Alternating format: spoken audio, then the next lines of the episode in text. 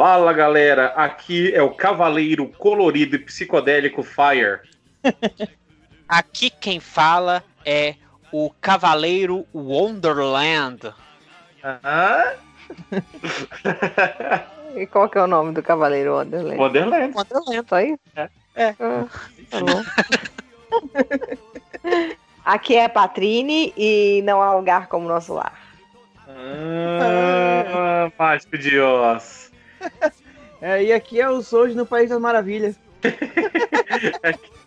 no Sertão das Maravilhas. É. Pessoal, a gente tá aqui reunido e parece que a gente fumou um quilo de droga. então vamos para o título do filme, que hoje, na falta do Rodrigo Comarim, eu vou tentar aqui. Não sou tão legal quanto ele, nunca, né? Mas vamos lá. Hoje falaremos de Garu Soukoku no Maria. Ah, botão. É mais um dos filmes de Garo e eu acho que talvez o filme mais louco de todos. É, com mas certeza foi bem, é bem divertido assistir essa, essa película maluquinha. É, vale a pena falar que a gente vai dar um ou outro spoiler.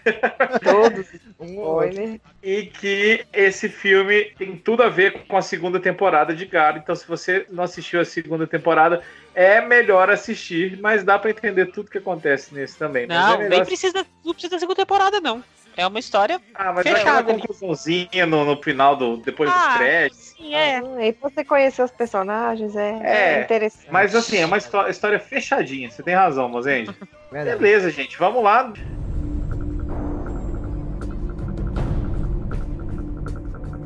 Aqui é o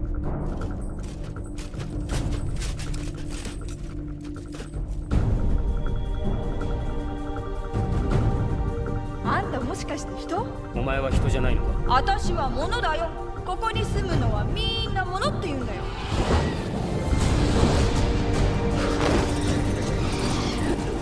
その剣で魔竜を倒してほしい。人ってこんな強いの？俺びっくり。魔竜と一つになればこの世界から抜け出せるのよ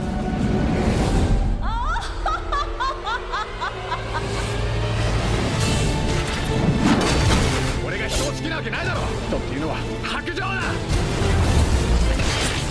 人は私たち物を生みそして捨て去る。なんで俺なんかを助ける？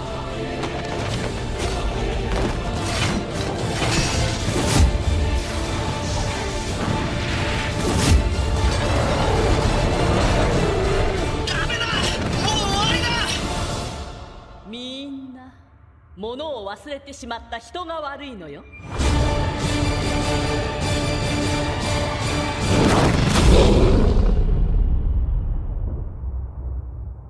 Gente, então vamos lá, vamos falar dessa doideira aqui. Olha só, a primeira coisa é que, obviamente, vamos tirar o, o como é que chama o elefante da mesa? Não tem um negócio dele? Da sala. Da sala.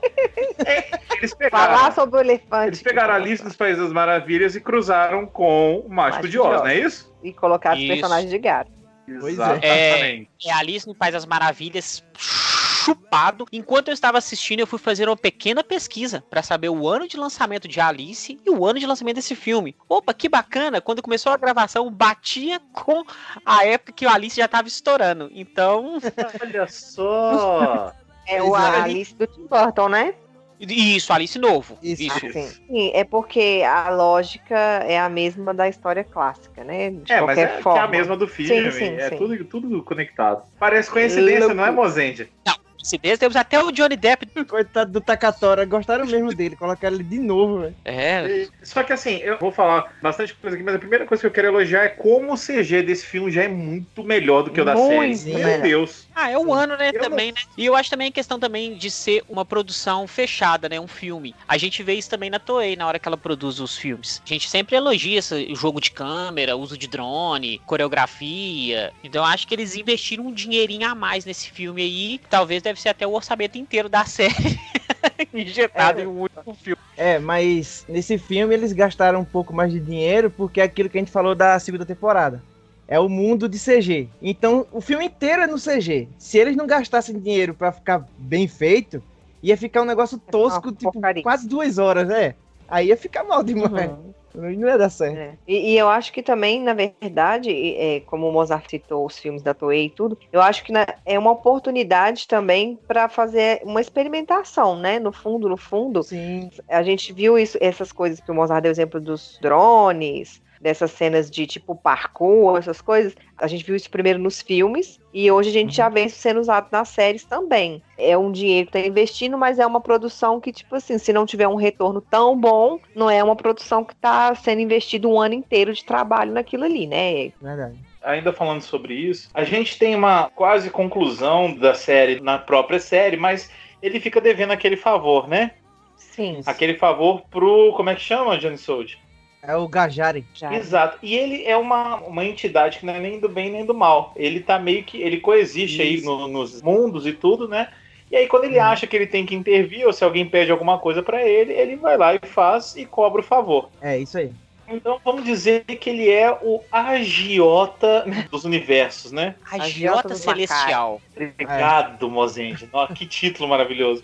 Já perto da metade ali pro fim do filme, ele- o Koga, ele dá uma informação pra gente que é muito importante, que ele fala, né, que o Gajari, ele é neutro, como tu disse. É, mas ele cedeu um poder pros humanos e com isso eles foram capazes de derrotar os Horrors.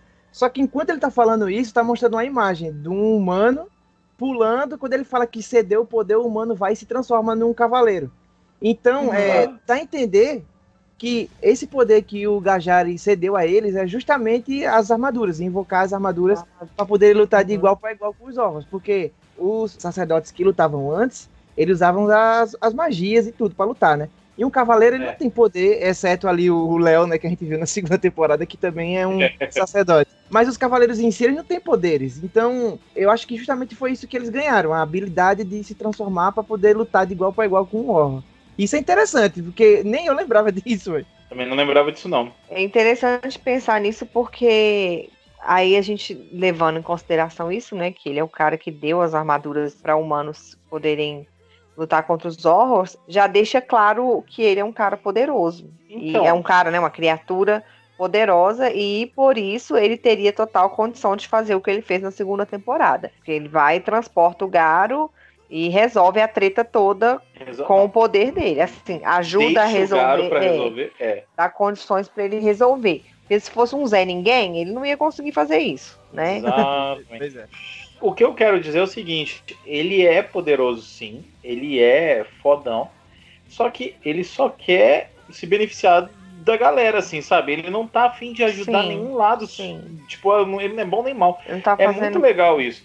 Ele É muito- quer, às vezes, beneficiar ele mesmo, né? Porque ele vai ter É. favores em troca daquilo. Exato, mas isso é muito difícil de ver. Olha lá, vou eu criticar a Toei. Né? Mas isso é muito difícil de ver na Toei, né? A Toei é muito mais ou Preto preto ou ou branco. branco. Sim. Pro bem ou pro mal, eles utilizam as pontas soltas. Não sei se no final da série eles já planejavam fazer esse filme. Quando eu digo pro bem ou pro mal, porque nem sempre isso vai ficar legal. Mas eles É. estão usando. Me corrijam se eu estiver errado, mas eu acho que tirando Versus Road, que é a última série, tudo de Garo faz parte de uma cronologia. Então você tem que É. assistir tudo na ordem certinha pra você não perder. a terceira temporada, ela e a quinta, que a, quinta é a continuação da terceira. Elas Ah. também são de um, de um universo diferente. Quer dizer, na série não deixa explicado se ele é tipo num futuro muito distante ou se é em outro universo.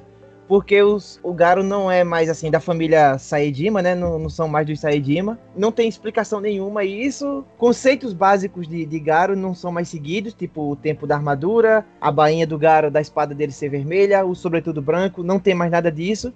E aí você fica meio perdido. E foi é, feito, falei no cast do, da segunda temporada. Foi isso que deixou a galera um pouco chateada. Inclusive eu, eu achei bem ruim na, na época. É, mas o que eu ia falar também era isso, que a gente tá falando aí, o Mozart citou o negócio da ponta solta. Essa ponta que ficou solta dele, ah, no final da temporada ele foi cumprir uma missão, ela tanto poderia ter dado origem a um filme, como Uhum. aconteceu, poderia ter dado origem a uma nova temporada, por exemplo, ele poderia começar a terceira temporada é, é, pagando esse é. favor.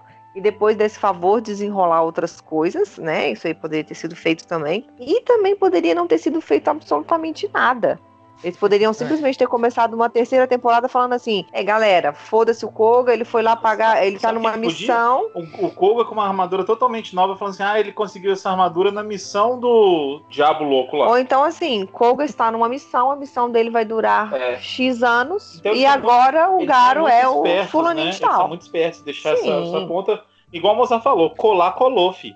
É Sim, isso. aí é. É. o, que, o que tem dinheiro, o que tem tempo, o que tem roteirista, diretor pra fazer. O que, o que o ator, né? Não sei.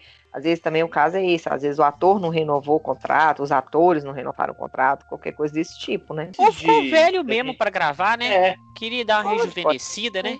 porque pra mim o Koga tem 40 anos. Sei, Sempre, nesse né? filme, ele tem sempre 40 anos. Mas o, É porque ele não sorri, não.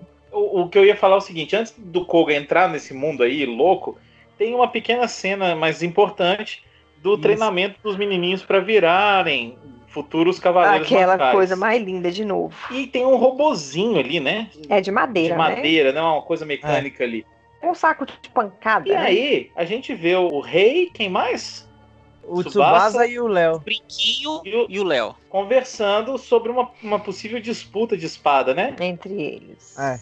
E assim, Um a gente vê que eles estão treinando os meninos. Eles já viraram meio que os mestres. Pois né? é, mas aí tem uma, uma- um easter egg aí, uma referenciazinha, que eu não Isso. sabia e o Johnny Soul me alertou. Vai, Hum. Johnny Soul, é hora de É. você brilhar. Quando o Tsubasa chega, né? Ele fala: Ah, é, é, eu vi que você passou, Tsubasa, nesse campeonato aí que ele fala. Que inclusive nunca mais voltou na, na, na- franquia. Não sei porquê, a gente nunca viu isso. Mas bem, aí ele fala o seguinte: quem ganhar esse campeonato tem direito de visitar um, morto, né? De, de conversar com um morto por Uhum. um tempo. Isso. Aí ele pergunta: "É, Você tá ciente, você vai falar com quem? Aí ele fica todo desconfiado. E aí a, a Shiruba, a, a luvinha dele, né? O, o Madoring dele, É. que, que anda com ele toda hora, diz assim: quem é que você quer ver? É a Shizuka ou o Doji? E muita gente talvez não, não se lembre quem seja a Shizuka e o Doji. Mas a Shizuka, ela era noiva do, do Rei, do Zero. Né, acho que Ah. na primeira temporada. E o Doji, é- ele era o antigo Zero, antes do, do Rei. O Rei, Ah, ele tinha sido adotado por esse cavaleiro, pelo Doji. E a menina também, assim, eles não são irmãos de verdade, mas ele adotou os dois. E ele adotou a- o Rei justamente porque ele tava velho e ele não tinha família. E ele não tinha ninguém pra passar a armadura. Ele queria que alguém fosse digno pra receber a armadura de Zero. O Baragô vai e mata os dois. E aí é quando o Zero vê ele e acha que é o Garo. E é por isso que ele vai atrás do Garo na primeira temporada. uhum, é verdade, eu lembro. É, pronto, então, aí é por, por conta disso que ele começa a brigar com o Koga logo no começo. Inclusive, não sei se vocês sabem também, mas o verdadeiro nome do Rei é Ginga. Só que quando ele perde o Doji e a Shizuka, ele muda para Rei, que é nada mais nada menos do que zero em japonês. Ah, Ele é um homem que mora na cidade ou mora na floresta? Só se ele Hum, for não no. Tarzan. Isso, obrigado, Mozendia. nossa, velho. É por isso que eu sou amigo do Mozendia, bicho. É por isso. Esse podcast, assim como esse filme, é cheio de surpresas. Então segura essa surpresa aí. Ó, Ó não, chegou! não Olha. creio. Se apresenta aí, meu filho. Você- Aqui é o Guile, galera. Ó, aqui? Equatoriano. Você assistiu o filme? Assisti, acabei de assistir. Não viu a série, mas. A série você não viu, não, né? Já, já chega assim, zoando, já é. Já assistiu a série, Guilherme? Não. Vai na bag. Não. Sou sincero. Gente, Guilherme tava assistindo o filme até agora, por isso que ele só entrou agora, surpresinha do cast, mas a gente só falou Olha da introdução de tudo que é importante, tá, Guilherme? Ah, tá. Beleza. Vamos pras notas, gente? Caraca. Chegou muito tarde, cara, que pena. Caramba, Bom, gente. E aí, bem-vindo, Guilherme. Essa cena, ela, ela tem um desfecho lá no final do filme, né? Daqui a pouco a gente chega lá. Mas, Johnny Sold, você só veio pro cast pra da- trazer essas informações magníficas pra gente. Muito obrigado. Por nada. O pessoal tava dizendo lá no grupo do Garo Universo que foi o, o Soulcast ah, o- Ah, pô, mas é, da ué. segunda temporada. Um dia que gravar Johnny Sold e Thunder, a gente vai embora. Ah, desliga, desliga o aí. microfone e vai. Excelente. Um abraço pro Thunder aí. A gente gosta que você fale, príncipe. Obviamente, obrigado. Vamos lá. O Garo foi lá pagar a dívida dele e ele é mandado por esse lugar que é conhecido como The Promised Land, a Terra Prometida. É isso É, mesmo? Promised É, Land. Isso aí. E aí? Me expliquem aí. Isso é um outro universo? É um outro planeta? Isso. É uma, é, uma, é uma terra dentro da Terra? Me explica aí, galera. É um outro universo. É como o pessoal depois explica pra ele. Ali é o, é o universo onde as coisas criadas pelos humanos são, tipo, esquecidas. Isso. É, mas não é objetos. físico.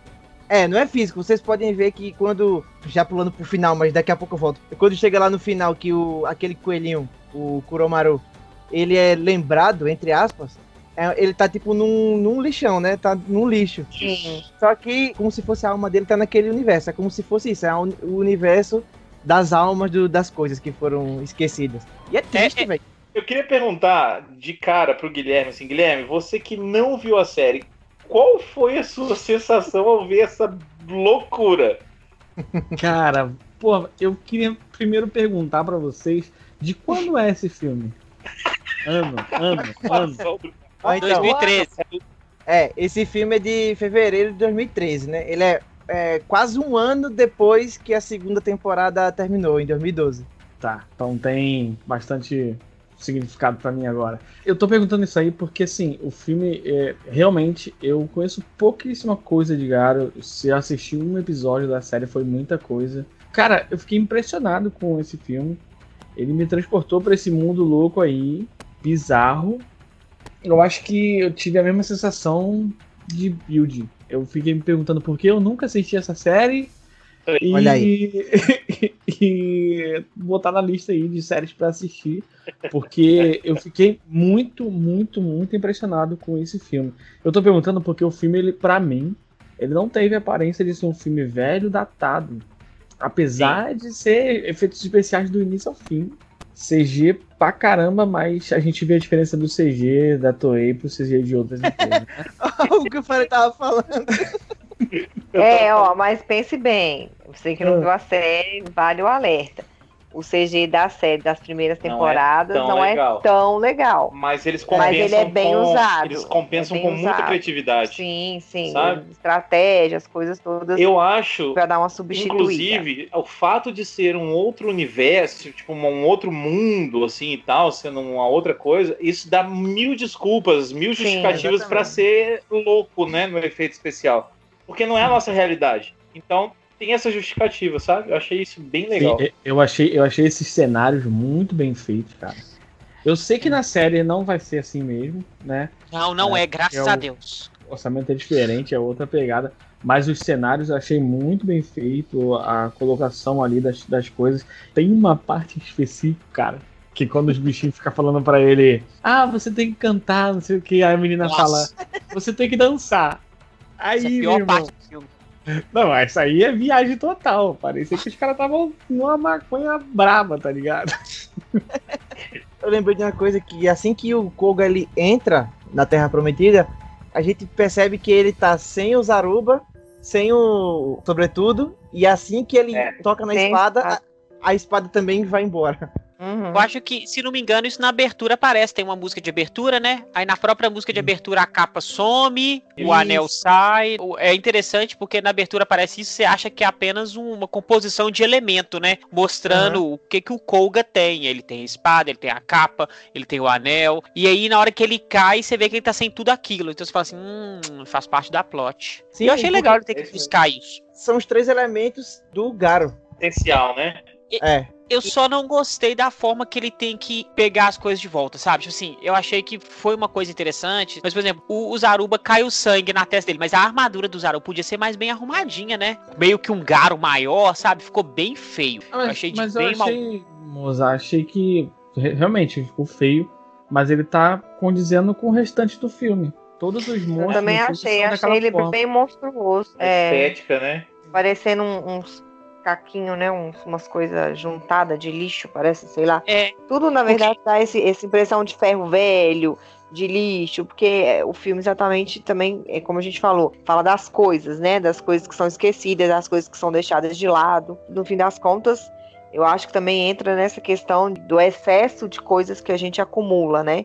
é, o excesso de consumo, que às vezes é um consumo que não é necessário, e aí um monte de coisa que a gente acumula e aquilo ali vai ficando e, e não tem, né, um sentido. E aí, é como o Johnny Sold falou no final, aquele coelhinho lá, ele alguém encontra ele tudo, e aí como que essas coisas podem ser ressignificadas, né? Que, por exemplo, às vezes aquilo não serve mais para você, mas você vai dar para outra pessoa, vai doar, ou vai passar para frente para alguém. E depois que você, tem, que você tem filho, você descobre que isso é uma coisa muito comum, assim. Isso. Porque, é, porque criança, a criança cresce muito rápido. E aí, na hora que você vê, você já tá passando um monte de coisa pra frente, um monte de roupa que já não dá mais, sapato, não sei o quê, e tá recebendo de outras pessoas que já que tem criança também. Então tudo vai se ressignificando, assim. E eu acho que essa ideia mesmo de parecer um ferro velho, um lixão ou qualquer coisa assim, é- ela é muito presente e, e- e eu achei muito pontual, muito bem feita, assim, achei muito legal. É, isso, isso me lembrou um filme da Disney e da Pixar que a gente não pode falar, porque senão o Comarim chora. Mas lembrou esse negócio de esquecer e tal, eles esquecerem e tudo mais. Lembrou aquele filme. Eu esqueci o nome daquele filme. Qual é o nome daquele filme da, da Disney? Qual? Divertidamente? Toy Story, né? Não. Não, né? Ah, Não.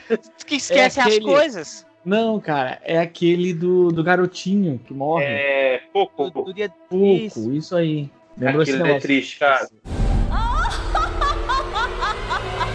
É, eu, Eu- acho que é eu só eu vou- que não gostei da estética do filme, né? Isso, todo Sim. mundo Ah, eu gostei. É, não gostei. Me senti assistindo um Alice de baixo orçamento e eu não gostei do rumo das coisas. Não gostei do, eu- Isso, esse filme. Cara, Os personagens não me chamaram atenção. Eu achei a história bem ok.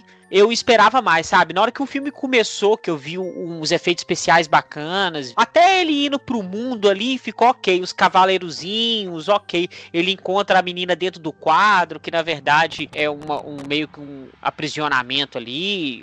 Até ali, ok. Mas depois o rumo que o filme foi tomando, eu, eu não, não curti, não. eu consegui entrar né, na aceitar a estética do filme. E aí tem esse lance. Eu sempre fico sacaneando que eu não assisti a série e tudo mais. E acho que isso, pra mim, é um bônus. Porque eu tô indo cru pra assistir um filme. Tô indo com a mente aberta, totalmente aberta. Não tenho ligação nenhuma com nenhum personagem e tudo mais. E aí eu consegui aceitar de boas a estética do filme. De cara, gostei. Eu juro pra vocês, eu achei impressionante o filme ser todo em CG e ter boa qualidade. Pode não gostar da estética e tudo mais, mas o filme tem uma qualidade muito boa. O rumo que as coisas tomam, eu acho que poderia ter acontecido outras coisas. O fato que o Mozart falou, por exemplo, da, de como ele recuperou as coisas, eu acho que foi meio. né, mas, num geral, o filme é excelente. O filme, ele, ele, é, ele é bonito. A armadura do Gara é bonita. O visual dos personagens é bem feito. Só que a estética toda, pra mim, eu acho que foi uma cópia muito descarada. E aí, eu, meu cérebro, sem querer, começou a fazer comparações. A abóbora voadora do chapeleiro maluco lá, ela, ela é bem, bem feia. Aquele castelo de telas de televisão, aquilo pra mim, nossa, aquilo é horrível. Na hora que, que a abóbora tá lutando no castelo, que vai dando tiro, aparece o cowboy dando tiro, aparece o samurai, aquilo pra mim não vai, não, não- começa a não fazer sentido as coisas ali, entendeu? Não sei, eu acho que o filme não é pra fazer sentido, mas as coisas não vão fazendo sentido ali. Mas, E mas eu- e ali eu- era feito de coisas que Sim, eram sim. esquecidas, é, telas de é, filmes antigos, Ah. é de coisas esquecidas. Eu entendo Então, a ideia. A ideia é legal, mas pra mim não foi bem executado. Pra mim não funcionou. Principalmente, por exemplo, já indo pro final do filme, que é aquele bichinho horrendo lá, que dá pesadelo da bocona lá, que é amigo do chapeleiro maluco. No final ele é um ursinho de pelúcia, a mulher na obra encontra ele. Ele Ah, dá sabe, pesadelo. eu acho que se não tivesse sido uma ideia meio Alice no País das Maravilhas, sabe? Se tentasse Uhum. colocar uma coisa meio, meio garo mesmo ali, talvez eu acho que se encaixaria um pouco melhor. Quando a, a, a capa vira aquele bicho, eu achei muito bonito o bicho que a capa vira. E Uhum. tudo aquilo ali é referência de ilustrações da Kaoru. Não sei se vocês perceberam ou se é só viagem minha. Aquele pássaro mesmo, ela já ilustrou aquele pássaro. O primeiro bicho que destrói é o Garo, que ela desenha o Garo assim, a capa do livro dela. Então, assim, eu achei o pássaro muito bonito. Só que aquele coelhinho moto de Star Wars ali, que ele pega pra ir atrás. Eu acho que não faz muito sentido, assim, porque se a gente entendeu que que tem a referência aí Alice no País das Maravilhas. Vamos dizer, não só do Tim Burton, né? Como eu disse, a história ela é assim. Na história aparece uma rainha com uma cabeça gigantesca que manda cortar a cabeça de todo mundo, ela cai lá no negócio, né?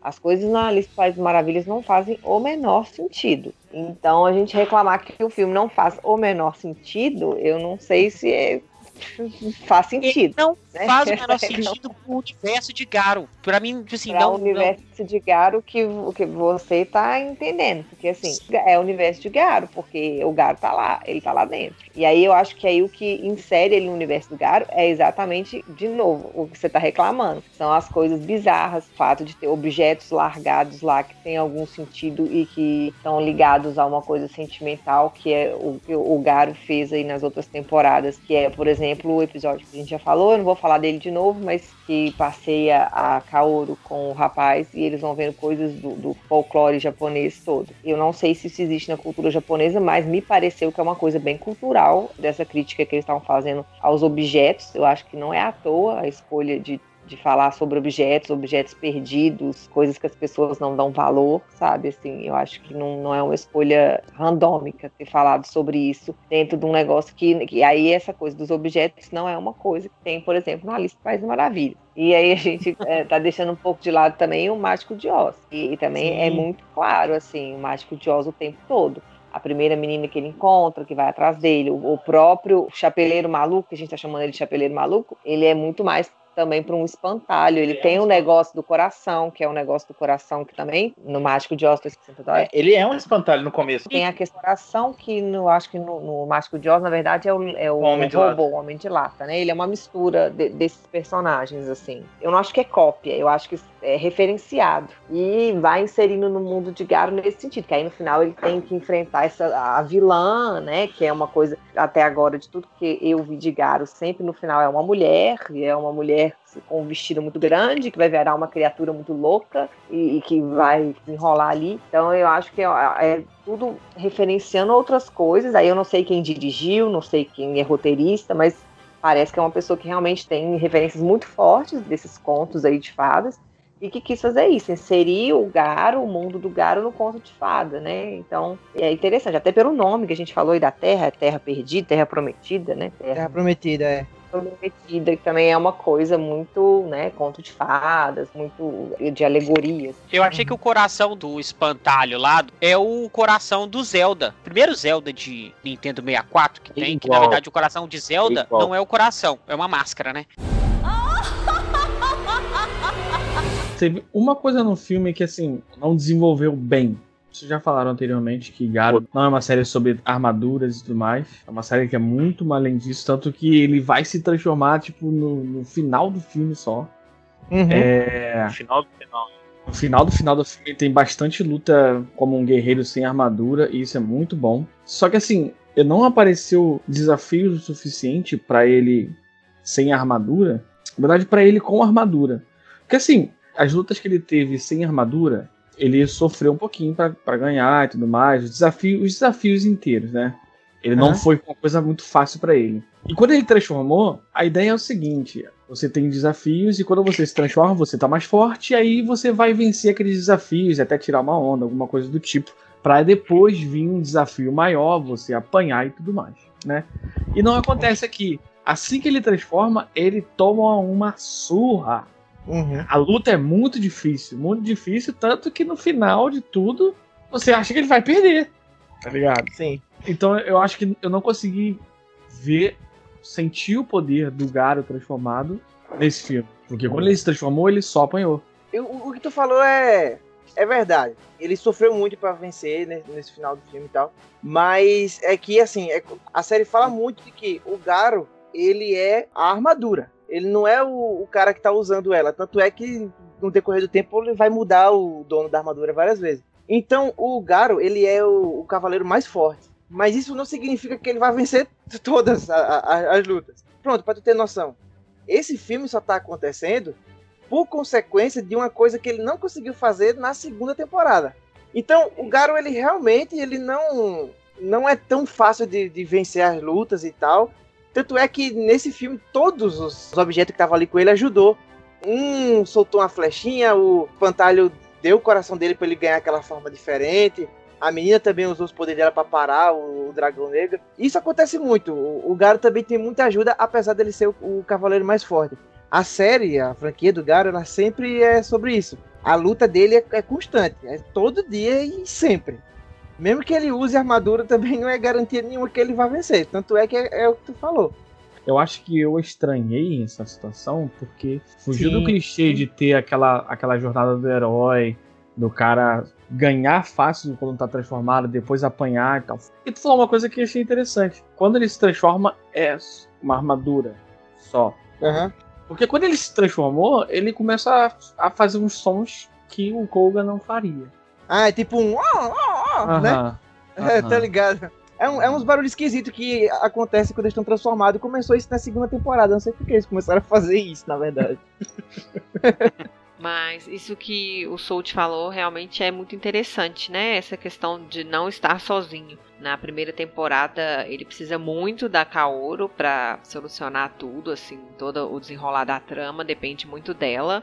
Na segunda temporada também ele tem outros cavaleiros, macais, tem sacerdotisas, sacerdotes que ajudam ele, fica muito claro isso também. E tem até um episódio específico de uma sacerdotisa que ela luta com o vilão principal e ela vence.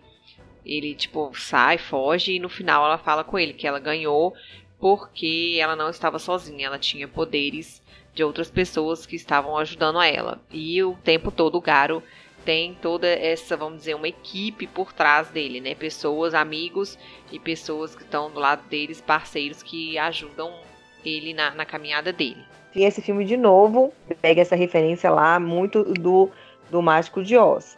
A menininha, a menina vai fazendo as amizades e ela vai, cada um tem um, um, problema, cada um tem uma coisa a resolver e eles se juntam, formam meio que uma equipe para poder ela vai resolvendo isso e ao mesmo tempo eles vão resolvendo o que ela tem que resolver.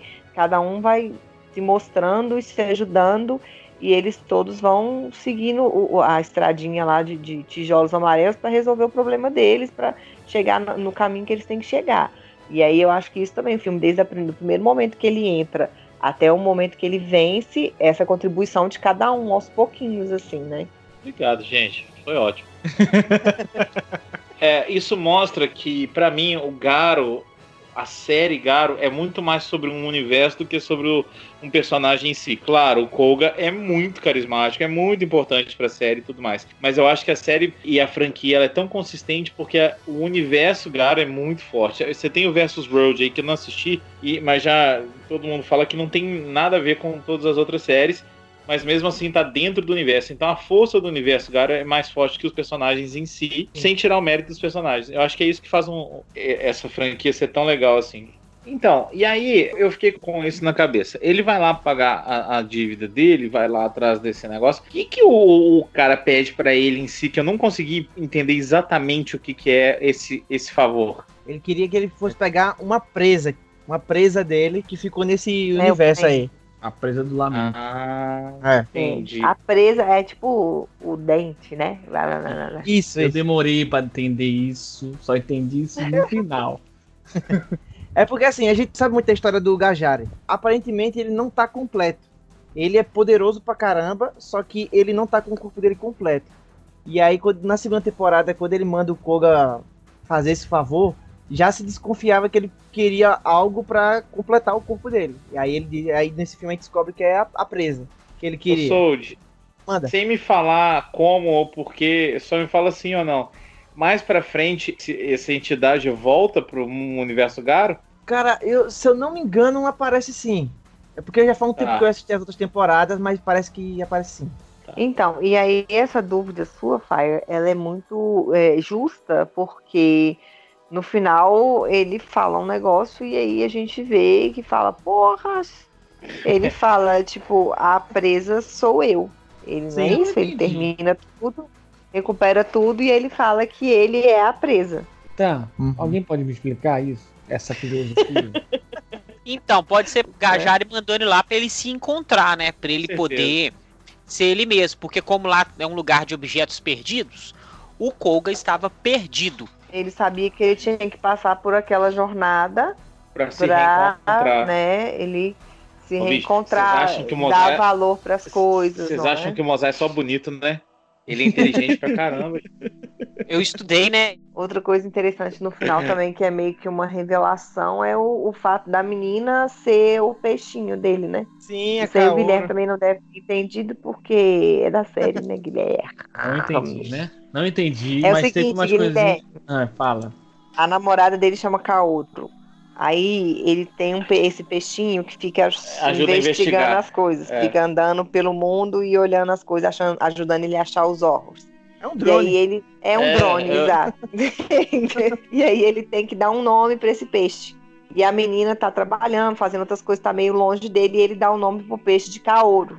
Ó, mas esse negócio do Gajari também, da, da presa, ele fala, ó, a presa do, do lamento é a personificação dos desejos humanos. E Uhum. aí também pode ser só um negócio, sabe, metafórico e não, não precisa ser um negócio concreto, porque ele até fala, ah, os cavaleiros Macai nasceram do, do desejo.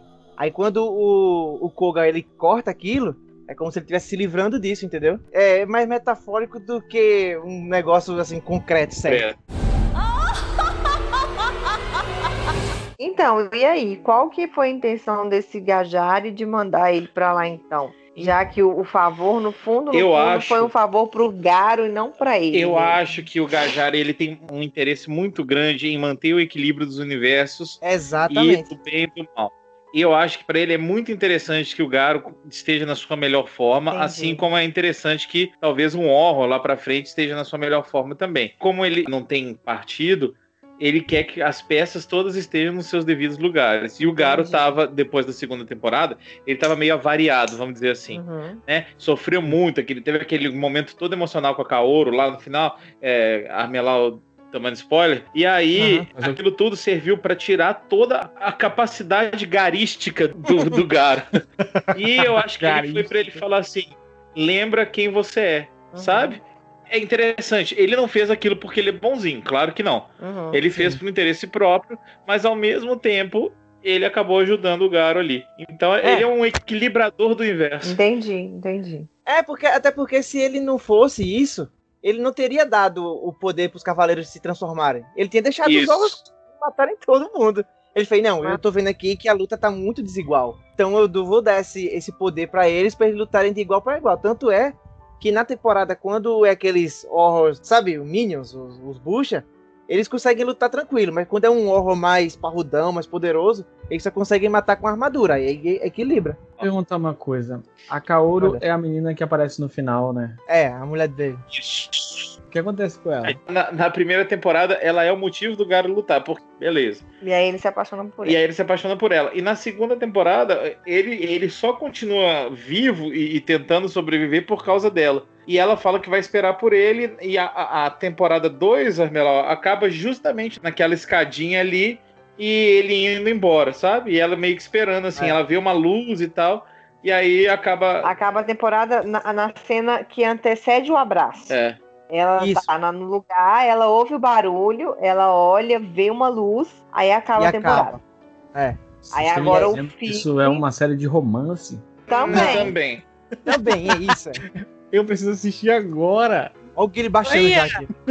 Já vou baixar agora. Eles se amam, se adoram, não sei o quê, mas aí, oi, tudo bem? Se encostam assim.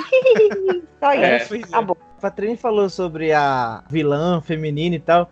E eu anotei um negócio aqui engraçado, porque assim, essa atriz, ela já faz coisas desde quando ela era pequenininha. E de Tokusatsu, fora esse filme de Garo, ela só fez o Ultra Seven, que ela foi uma dessas crianças que aparecem em Tokusatsu antigo, sabe? Ela tinha tipo 10 anos Sim. quando passou. Eu olhava pra ela e dizia, essa, essa mulher parece que é conhecida, mas... Só que uma coisa me chamou a atenção. Não sei se é só pra mim isso, mas obviamente não é isso que eu vou falar, mas ela não parece a Morgana do Castelo Ratimbum, velho? Não, Tem a parte que o chapeleiro maluco vai pra casa dele pela primeira vez, que eu achei que ele tava entrando no Castelo Ratimbum. Pois É isso é, mesmo. bicho.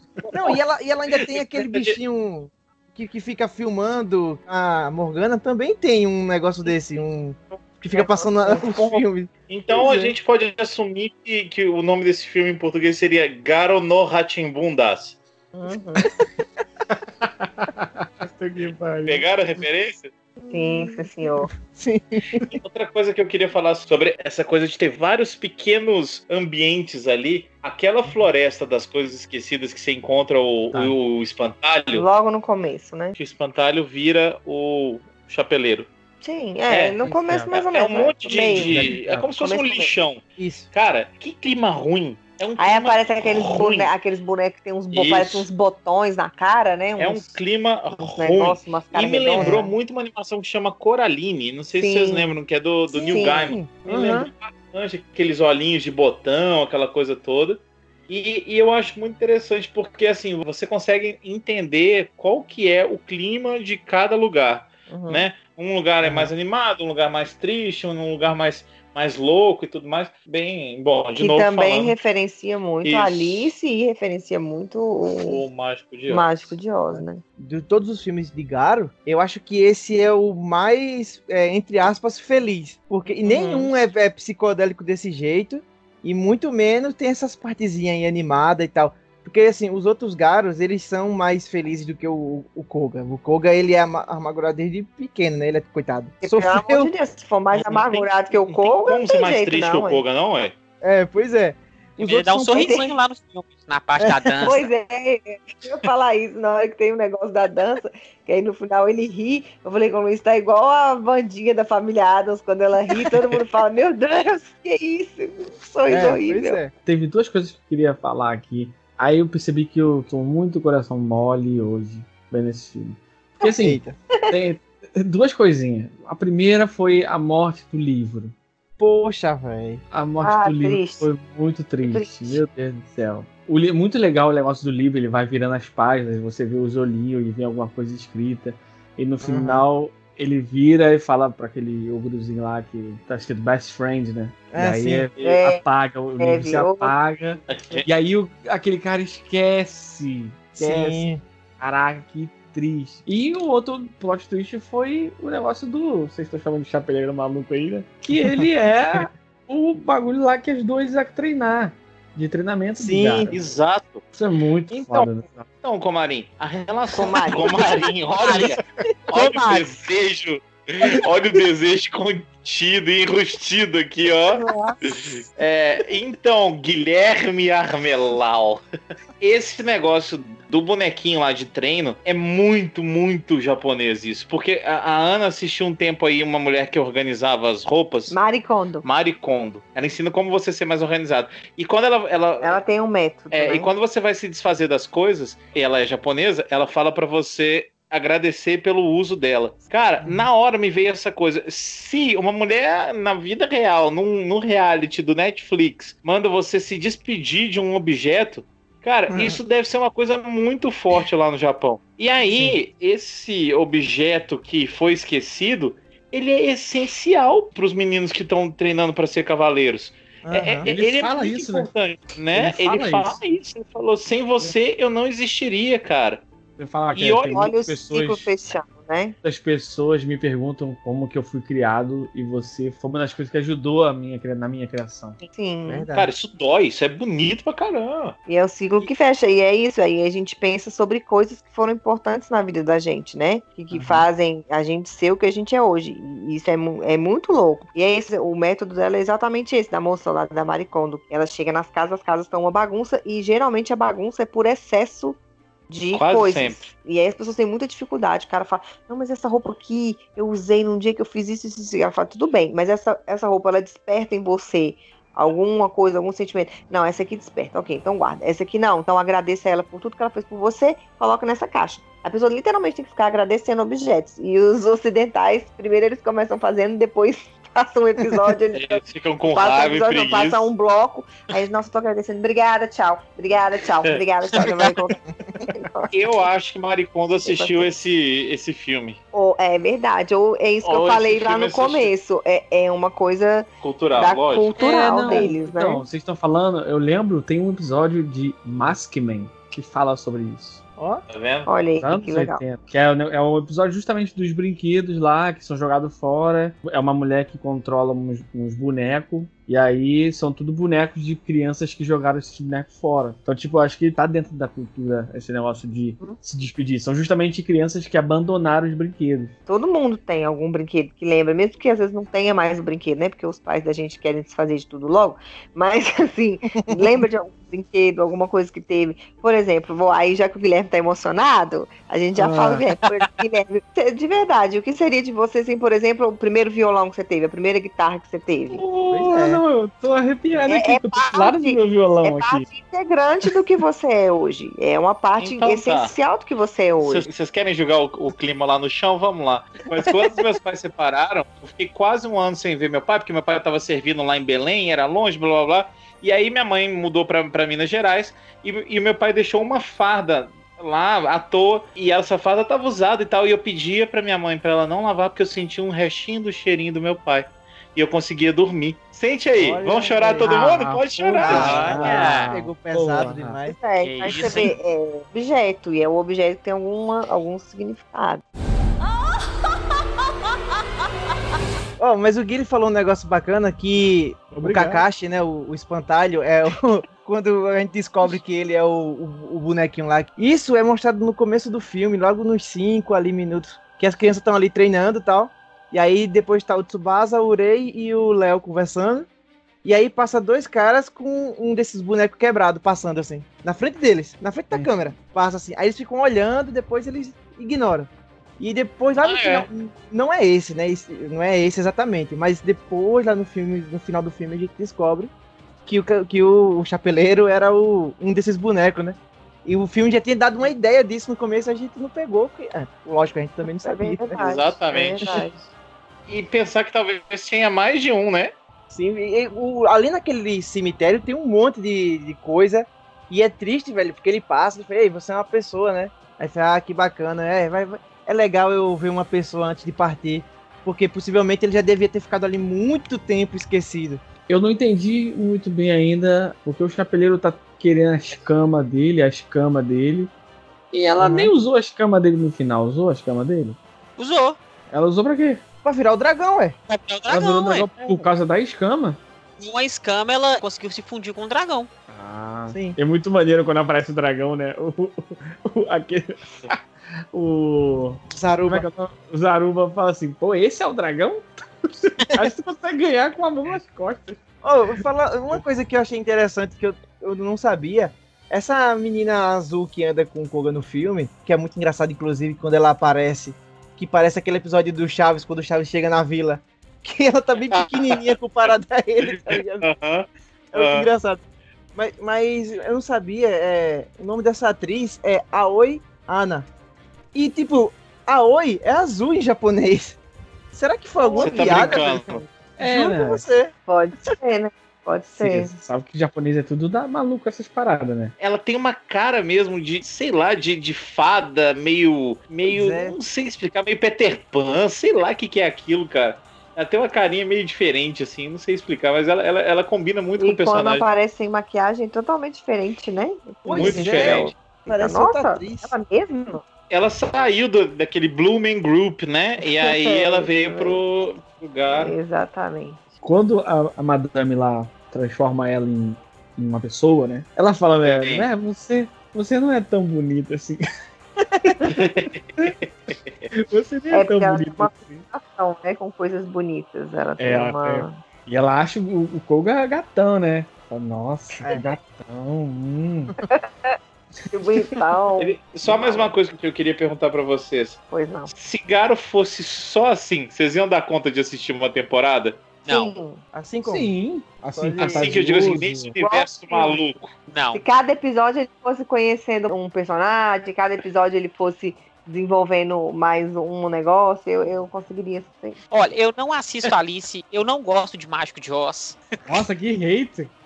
Não, não é o tipo de filme que eu gosto. O, o que eu gosto de Garo é realmente o lado sombrio. E esse filme é totalmente o contrário do universo do Garo, dos monstros É, em si. faz isso. referência a várias coisas que você não, não, não é um negócio que te agrada, é isso. Não, é, não agrada, é isso. Mas eu, eu é que negócio, não me agrada, mas eu sei do valor. Eu não sei se eu assistiria se fosse só nessa pegada, assim, Eu fantasiosa. acho que enjoa. Viajando Cinco por vários. Não, só. mas é cor, é muita loucura. Fala, Guilherme, tô te Ah, atrapalhando, vai. Eu acho que se fosse assim, várias aventuras, que se que tivesse mais episódios dentro de um mundo fantasioso, alguma coisa do tipo assim, acho que eu assistiria de boa. É, mas todo assim dentro, Garo, eu não sei se se colaria não. Curiosidade completamente nada a ver aqui, mas vocês já ouviram falar do negócio do Mágico de Oz e o Pink Floyd? Ah, do disco? Dark Side of the Moon, você coloca o disco quando o leão dá a segunda rugida do filme clássico do Mágico de Oz. Aquele leão da, da abertura, da Metro Ah. Golden Mayer.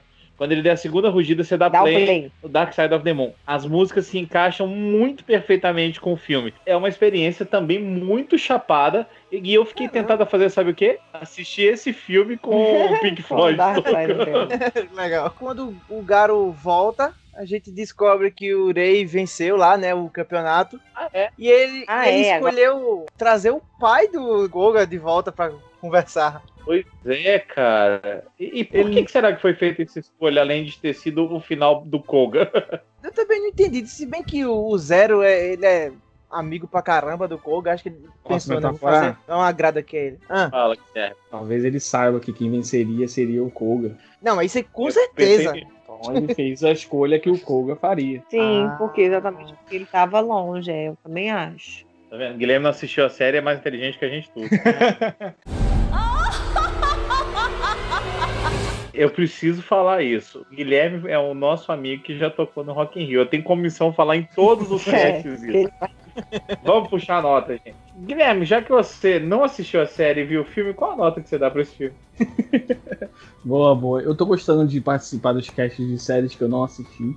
É, eu tô indo cru pra ver os filmes, né? Sem ter um peso da série. É, um lado é bom. Por outro lado, eu fico meio boiando em algumas coisas. Normal. Mas eu tô gostando disso. Tá me fazendo querer assistir as séries e voltar a assistir alguns tokusatsu. Porque depois que você entra nos doramas, eu já falei isso, né? É complicado. E esse filme em si, cara, eu gostei de muita coisa nesse filme. Eu concordo com o Mozart, eu acho que o andamento das coisas, como as coisas são elaboradas e tal, poderia ser feito de outra forma. Foi muito fácil ele recuperar as coisas dele.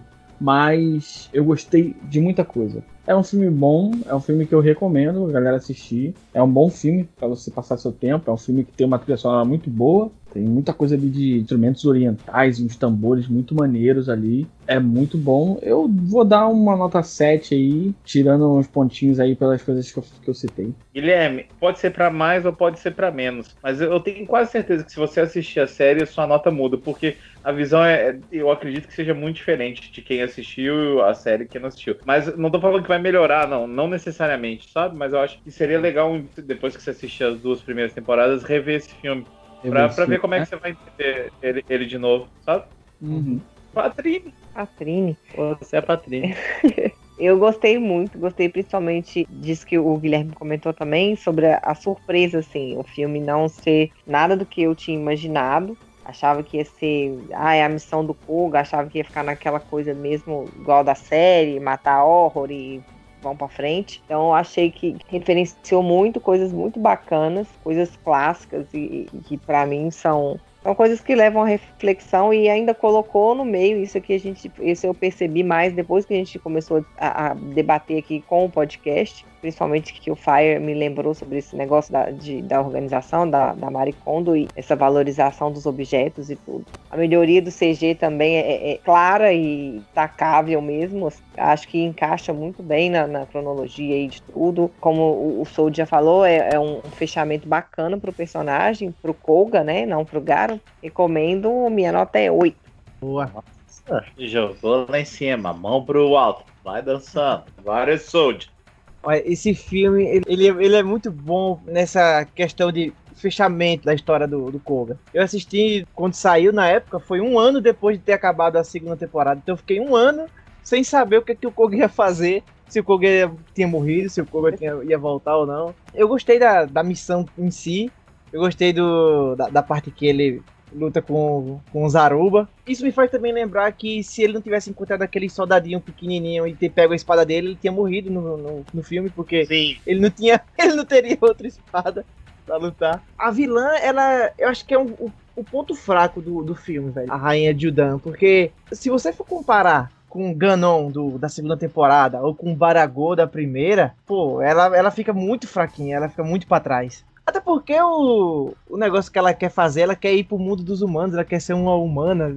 O filme é, é meio fraco comparado a quem queria destruir o mundo até os outros monstros lá e o, vou matar todos os cavaleiros, o outro vou destruir todo mundo. O objetivo dela é mais fraquinho comparado aos outros. Os efeitos desse filme estão do caramba, as lutas também estão tão bacanas. O ator acho que teve muito dele no, no filme, porque pra enfrentar uns bichos só de CG deve ter sido difícil para ele também. As únicas coisas que existem é aquele bichinho magrelo da rainha e o coelhinho preto, que os dois eles são fantoches, né? São uma pessoa vestido também todo de croma, controlando eles. Eu acho bacana isso. Eu tava assistindo, então, eu tenho. Ah, interromper um segundo. Fala rapidamente, rapidinho mesmo, sobre esse, esse making off aí, explicando como que eles fizeram esses bichinhos, essas coisas todas. Vários monstros é CG mesmo, alguns deles é tipo o pássaro que a capa, a capa dele é e tal, o, o cachorro lá que a espada vira é CG. Só que o, o bichinho magrelo da rainha e o coelhinho, os dois são duas pessoas vestidas todo de croma também, todo de verde, com tipo uns bastões assim, é, colados nos braços e nas pernas. E eles vão fazendo um movimento e vai controlando o bichinho. O coelho é tipo um. Sabe aqueles fantoches que você coloca a mão na, na boca dele? Pronto, é basicamente aquilo. Aqueles bichinhos lá da, da hora da festa lá psicodélica, tudo feito à mão. Todos eles. Inclusive o ator do Koga e a, a rainha, eles mesmo costuram e colam os olhinhos em alguns. É bem bacana o, o making off, dando, dando pra ver eles criando esses monstrinhos. Teve isso também, que eles tiveram um cuidado muito grande fazer o, os monstros e tal. Eu dou uma nota 8 também pro filme, porque a história do Koga ficou muito bacana. E é, é isso, velho. Se eu, se eu continuar aqui, eu vou ficar só elogiando, elogiando, vai ficar parecendo que eu sou fanboy. ah, mas parecendo? É, fica parece, cara. Como a gente sempre termina com a nota do Mozart, eu vou falar a minha aqui. Primeiro uma coisa, quem que o ator do Melon, do Gain, tá comendo na produção de Garo? Porque ele aparece em tudo que é temporada, filme de Garo, né? É... Deixa o rapaz ser feliz. Não, não, pode ser feliz. Ele na segunda temporada é o cara do teatro, né, Sold? É. E, cara, eu queria falar um outro negócio. Eu achei muito interessante como é que eles conseguem fazer menção a várias coisas da série no filme rapidamente. Primeiro que eles trouxeram os cavaleiros ali, eles falaram sobre tudo que acontece. Enfim, é, é um negócio legal. Uhum. A, o filme tem essas coisas que vocês já falaram aí sobre alguns pequenos detalhes, defeitos e, e probleminhas que tiram um pouquinho da nota mas como uma despedida funciona legal, assim. Eu achei que a despedida dele, do ator, do Koga, como Garo, ia ser muito mais triste, assim, muito mais para baixo, muito mais. Uhum. E eu uhum. achei que terminou num clima, apesar de sempre o Garo não ser tão animado assim, ele terminou num clima até leve para tudo que ele já sofreu, né? Então é, foi. É, o abraço no final é, é. é, um expurgo, né? É, é um, um grande uhum. alívio ali. Eu queria só perguntar uma coisa antes da gente terminar. Aquele bicho que tá voando, Sold, é o mesmo que eles passam o bastão naquele episódio da segunda temporada ou não? Qual o bicho que tá voando? Que eles estão perseguindo, que vira o casaco dele. Ah, não, não, não é não. Ah, então. É não, tá. não. Então por isso. Não, brincadeira. Então a minha nota, eu vou ficar com vocês aí. Está todo mundo entre 7 e 8, eu vou ficar 7,5. Gostei legal, achei bacana. Pirei na, na, no visual. Quero muito que Garo não me decepcione, mas eu já sei que vai me decepcionar na uhum. terceira temporada por motivos de não ter colga. Ó, oh, viúva. Vamos, gente, vamos lá. Nota. Então, eu já disse no cast aí que eu não gosto do clima do filme, eu não gosto da, da ideia, acho que colorido demais. Por mais que tenha o Koga, que tenha todos os elementos, eu acho que é um filme que não coincide com o universo de Garo. Então, eu acho que o andamento do filme é, é, muito lento. O visual do CG é muito bom, e isso tem que bater palma, assim, muito bem feito. A armadura do Garo tá bem bonita ali. Acho que a gente esqueceu de falar da forma final, que é uma ponta de lança ali, meio feiozinha, que fica dando umas bolinhas, umas bolhas de sabão atrás. E assim, eu acho que o filme, assim, eu vou discordar de vocês, eu acho que ele é razoável. Então eu vou dar ele uma nota 5 para ele. É, ficou meio certinho, tá bom. Eu achei que até ia ser mais para baixo e gostei, Mozende. Você é condizente com o que você disse durante o cast. Parabéns por ser uma pessoa honesta, tá? Obrigado, honestidade acima de tudo. Eu queria saber de quem está escutando o nosso querido Sempocast, o que, que vocês acharam do filme de Garo. Queria deixar um abraço especial para a galera do Universo Garo, que eu sei que agora o Soul divulgou lá e eles estão escutando a gente. Gostaram pra caramba do cast da segunda temporada. Um abraço pro pessoal. E se vocês têm algum comentário sobre esse filme, manda e-mail pra gente no sempu.com.br pra gente ler o seu e-mail durante as lives do Sempu que acontecem toda segunda-feira. Queria agradecer ao Guilherme, que não assiste nenhuma série, mas vê os filmes da série. ao Sold, que é o maior fanboy de gado do mundo. E a querida Trindade Sempu, que eu me incluo nela, por ter participado desse cast. A gente se vê daqui a 15 dias se a gente conseguir salvar a gravação. Beijo. Falou. Beijo.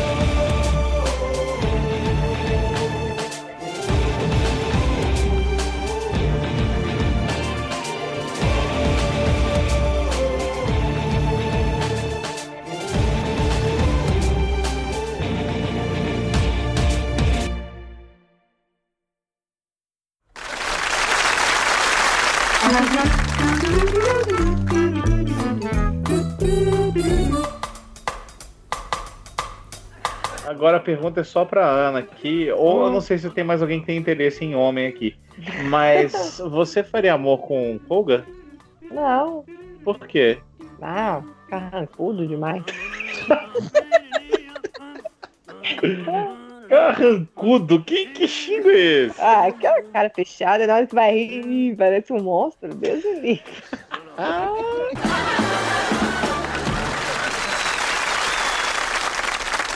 The question is, what is a phenomena? The question is, who cares?